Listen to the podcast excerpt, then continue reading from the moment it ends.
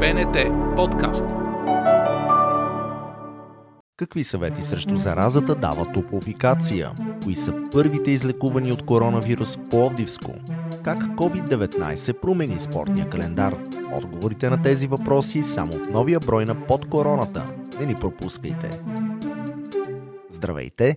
Това е епизод 9 на Под короната, подкастът на БНТ, в който следим всичко важно около пандемията COVID-19 и показваме как се променя животът ни в последните дни. Нови епизоди очаквайте в Spotify и SoundCloud, а скоро и в Apple Podcasts и Google Podcasts. Ето какво се случи в 8 епизод на Под короната с гост, шефа на столичния зоопарк Добромир Бориславов. А, животните са успяли да ни научат на търпение, защото те също имат своите специфики, своите особености и дори когато се правят елементарни манипулации, свързани с тяхното здраве, с тяхното хранене, с грижата за тях, това не става както при домашните любимци. Става с много търпение, с време, което им даваме, а, за да се случат нещата. Така че те нас, като хора, които се грижим за тях, са успели да ни научат на търпение. А, крайна сметка, необходимо е и хората да забавят особено в такива моменти, в които това е от значение за всички, за да можем да преминем колкото се може по-бързо през цялата тази пандемия и въобще кризисна ситуация. Столичната топлофикация тиражира съвети за превенция и изправяне с коронавируса. Чрез няколко инфографики Общинското дружество сподели различни протоколи за поведение при прибиране в къщи, при съжителство с заболял и при излизане от вкъщи. Сред полезните съвети за всеки, който се прибира е да не се пипа нищо, да се свалят първо обувките, а връхните дрехи да се сложат в плик за пране. Протокола се отбелязва, че не може да се извърши пълна дезинфекция, но може да се намали риска от заразяване и пренасяне на вируса. Сред съветите за съжителство с заболял са използването на различни легла, кърпи, прибори, честото проветряване и дезинфекция. Протокола се споменава, че при температура над 38 градуса трябва да се обадим на оказаните телефони. Сред полезните съвети при излизане са да носим дрехи с дълги ръкави, жените да вържат косите си и да се избягва носенето на бижута. Маските трябва да се слагат малко преди излизане от дома. Всички инфографики са достъпни в профила на топофикация във Facebook. Първите двама пациенти, излекувани от COVID-19 в Пловдивска област, вече са изписани от лечебните заведения. Това са 39 годишен мъж от Пловдив и 59 годишна жена от Карлово. Мъжът, който е и бивш военен, бе настанен на 16 март в инфекциозната клиника в Пловдив. Той сам потърсил медиците, тъй като имал типичните за коронавируса симптоми – кашлица и висока температура. Непосредствено преди да се разболее се е върнал от Англия терапията му е бил включен медикаментът хлорохин, за който се твърди, че помага в лечението на новото заболяване. От 21 март до днес в инфекциозното отделение на Карловската болница пък се лекуваше 59 годишна жена от града. Тя също наскоро се е прибрала от Великобритания и сама е потърсила лекарска помощ. Повече по темата можете да видите на обновения ни новинарски сайт. Още важна, актуална и проверена информация за коронавируса можете да откриете в секцията на COVID-19 мобилното ни приложение на новините.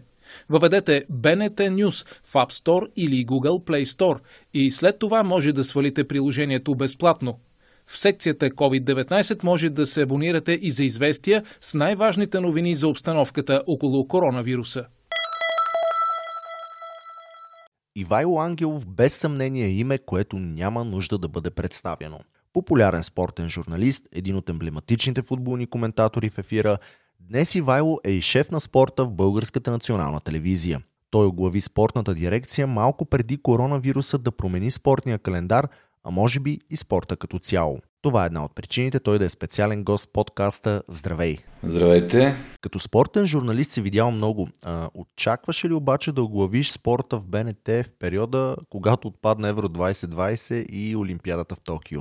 Честно казано, като, когато оглавих спорта, още нямаше такива тъмни облаци на хоризонта, каквито са в момента.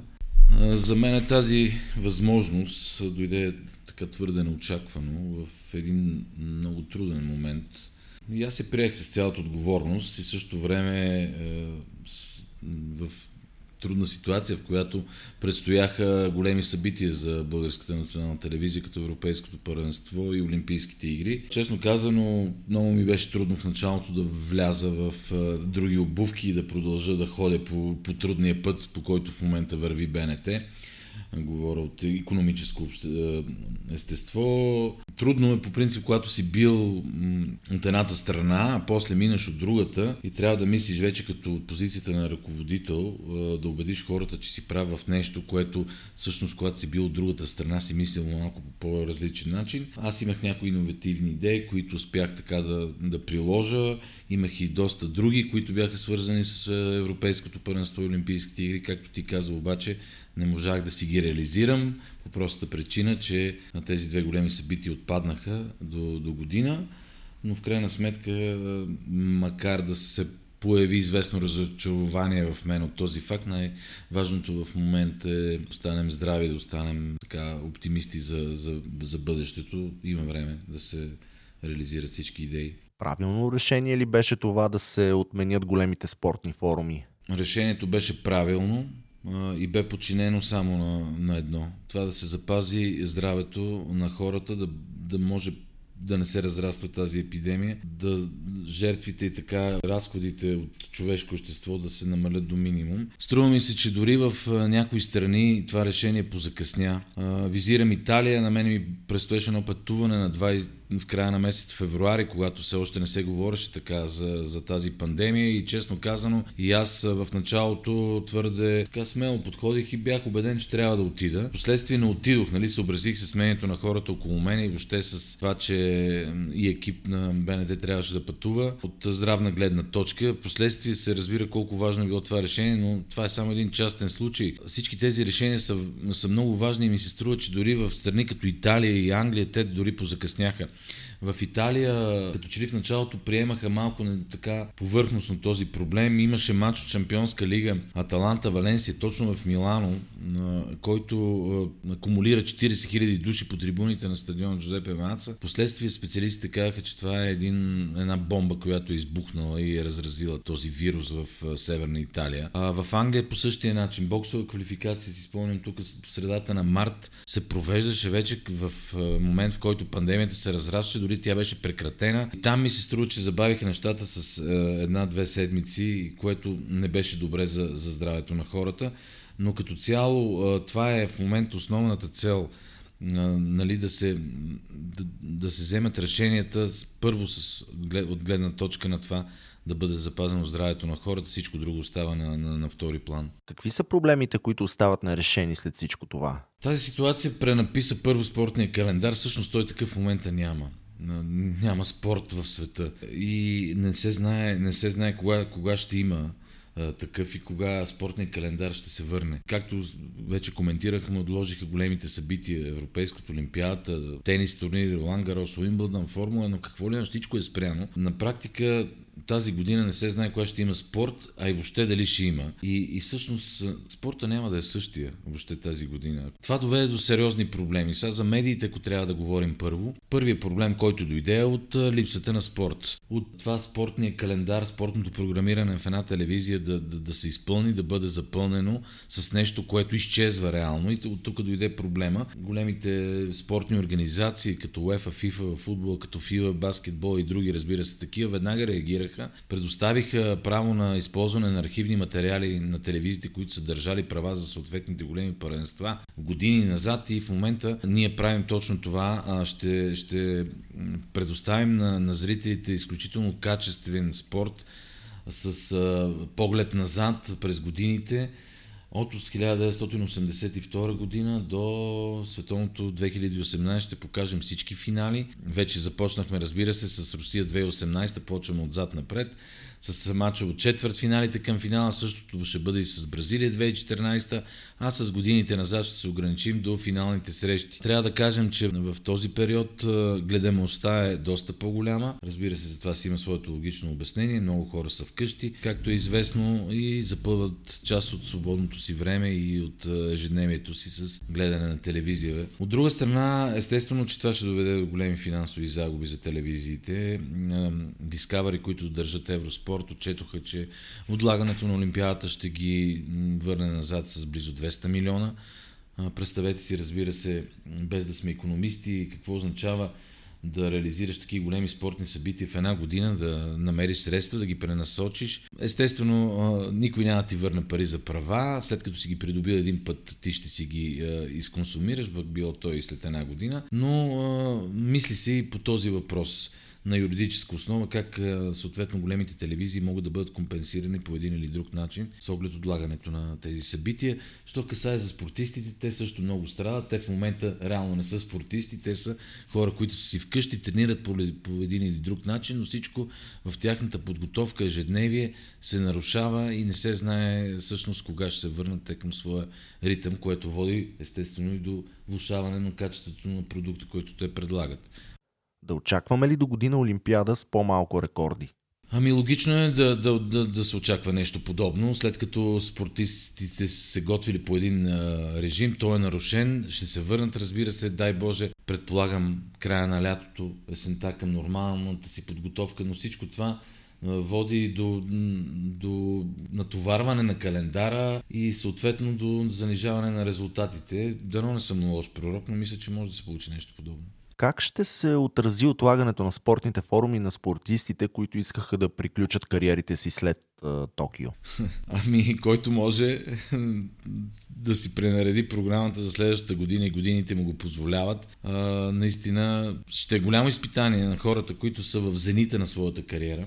Той вече преминава, разбира се, да, да, оцел... да, да бъдат на топ ниво още една година Нали, не са един или два такива случаи. Има и случаи с български спортистки, най-вече ето като Ивет Лалова, например, като Мария Гроздева, които, за които това е последна Олимпиада, дали ще могат да се съберат още една година.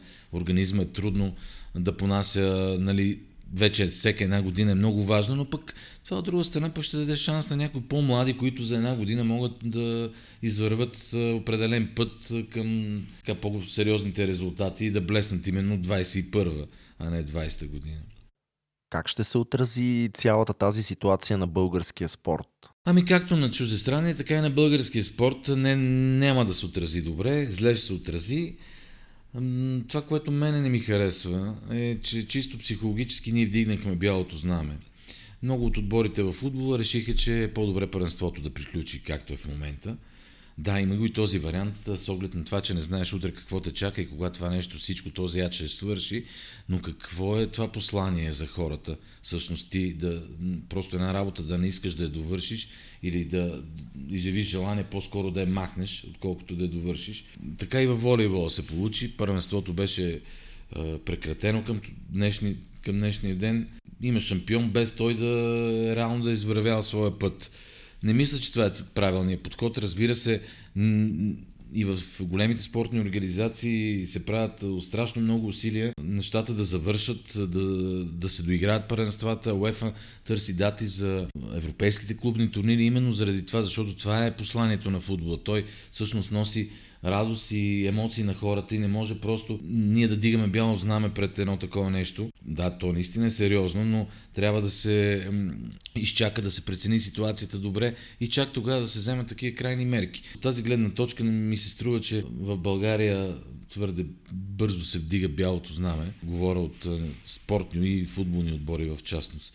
Може би е по-добре да се изчака, да се преодолее тази пандемия, макар че тя ще остави своя, своя отпечатък, но футбол е за хората, то е и за самите спортисти. Какво да кажем за тези спортисти, които примерно са играли Шампионска лига и Лига Европа цяла есен, стигнали са до някъде, сега просто ще кажеш нулева година. Абсурд. Това не е сериозно. Ако извънредното положение не се удължи, ще видим ли пълен Васил Левски на 4 юни? Всъщност има ли реални шансове България да отиде на европейското по футбол? Ми, ще отговоря така, не, няма да видим, защото няма да има матч тогава. нали, наистина това е така, защото първоначалната дата в началото на юни на 99%, даже на 100, след вчерашния ден, ще бъде преместена неясно за кога, септември, октомври или ноември. Иначе, да, наистина може да се очаква за Женели за Палянко да, да напълни стадиона, но трябва да се изчака много добре да се види кога ще е ситуацията. Аз си позволих да отговоря по този начин, но наистина юни месец няма да, да видим хора на стадиона, просто защото няма да има матч тогава. Не мога да преценя дали това е по-добре за нас като отбор, че не играхме марта, ще играем да речем септември, след 6 месеца. Дали ще бъдем по-силни, дали по-зле. Не мога да го кажа по проста причина, че в момента не се вижда никакъв спорт, никакво спортно движение, за да се преценят някакви такива процеси. При всички положения обаче ми се струва, че ако от УЕФА решат матча да е на празни трибуни, това ще е много зле за нас, най-вече защото на нас всъщност това е един от ние основния шанс като домакин да можем с помощта на публиката да победим тези отбори. Ако пък публиката няма, този кос реално няма, няма да бъде в нашите ръце. Като цяло, честно казано, не съм прекален оптимист. Да, шанса го има за европейското първенство, но мисля, че то е 25%, толкова колкото и за останалите три отбора в баражите. Трудно ли е да бъдеш спортен журналист във време на пандемия? Ти реално нямаш в момента а, материал, върху който да стъпиш и да заложиш на журналистическите ти качества, да отразиш по един или друг начин спортно събитие а, или проблем в спорта, просто в момента, защото няма спорт. От друга страна обаче ми се струва, че това така развива, развива, развива нашата дейност, насочването и към по-социалния аспект, как един спортист преживява как се готви а, по време на, на тази пандемия, какви са посланията на, на големите звезди, да ги предадем на хората, защото а, големите звезди са идоли на много млади хора и техните послания са важни за тях, а, а, за да ги чуят, защото младите хора обичат или понякога не чуват това, което им се говори. Така че има и социален ефект. Положителните страни, не само в спорт, от тази пандемия, макар и еретично да звучи, ги има. Струва ми се, че, че трябва да си дадем сметка за някои неща. Ние се превърнахме в едно общество консуматори. Сега ни липсват разходките, кината, моловете, фризьорските салони, ако мога да използвам този жаргон, доста популярен. И всъщност какво е толкова ни липсва? Какво не можем ли без тия неща? Не можем ли да си дадем а, сметка? Че това наистина можем да го преодолеем. И трябва ли да оставим всичко е така зад гърба си и просто да се разходим? Трябва да се научим на малко повече търпение, на малко повече дисциплина, на лишение дори. Това ще ни направи малко по-силни и така по- повече хора, отколкото бяхме преди. Какво трябва да ни научи цялата тази ситуация и какво е посланието ти към всички, които слушат подкаста? Ако трябва да дам някакво послание, всъщност се замислих, ние сме в условията на една война Война срещу нещо, което не виждаме, срещу един невидим противник. И кога по дяволите в, е, в условията на, на една война ти можеш да я спечелиш, ако седиш просто вкъщи. Не си на бойното поле, ти седиш вкъщи, за да я спечелиш. И ние пак не го правим. Трябва да бъдем по-дисциплинирани, да бъдем по-добри един към друг, да се пазим. Смисъла на, на, на човешкия живот може и да се променя през годините за, за индивида и въобще а, за, за един и за друг, но, но, но винаги човешки живот има смисъл. Това бе всичко от под короната за днес. Очаквайте нови епизоди от поредицата в Spotify, SoundCloud, а скоро и в Apple Podcasts и Google Podcasts. Преди да се разделим, напомням, че на сайта bnt.bg можете да откриете обновената програма на Българската национална телевизия, както и темите за деня в учебните модули с БНТ на училище по БНТ 2 и БНТ 4. Следете всичко важно за коронавируса в специалната секция COVID-19 на news.bnt.bg. А ако имате въпроси относно коронавируса, можете да се обадите денонощно на телефонен номер с код 02 807 8757. Спазвайте препоръките на властите и останете вкъщи. И най-важното, не се поддавайте на паника. БНТ подкаст.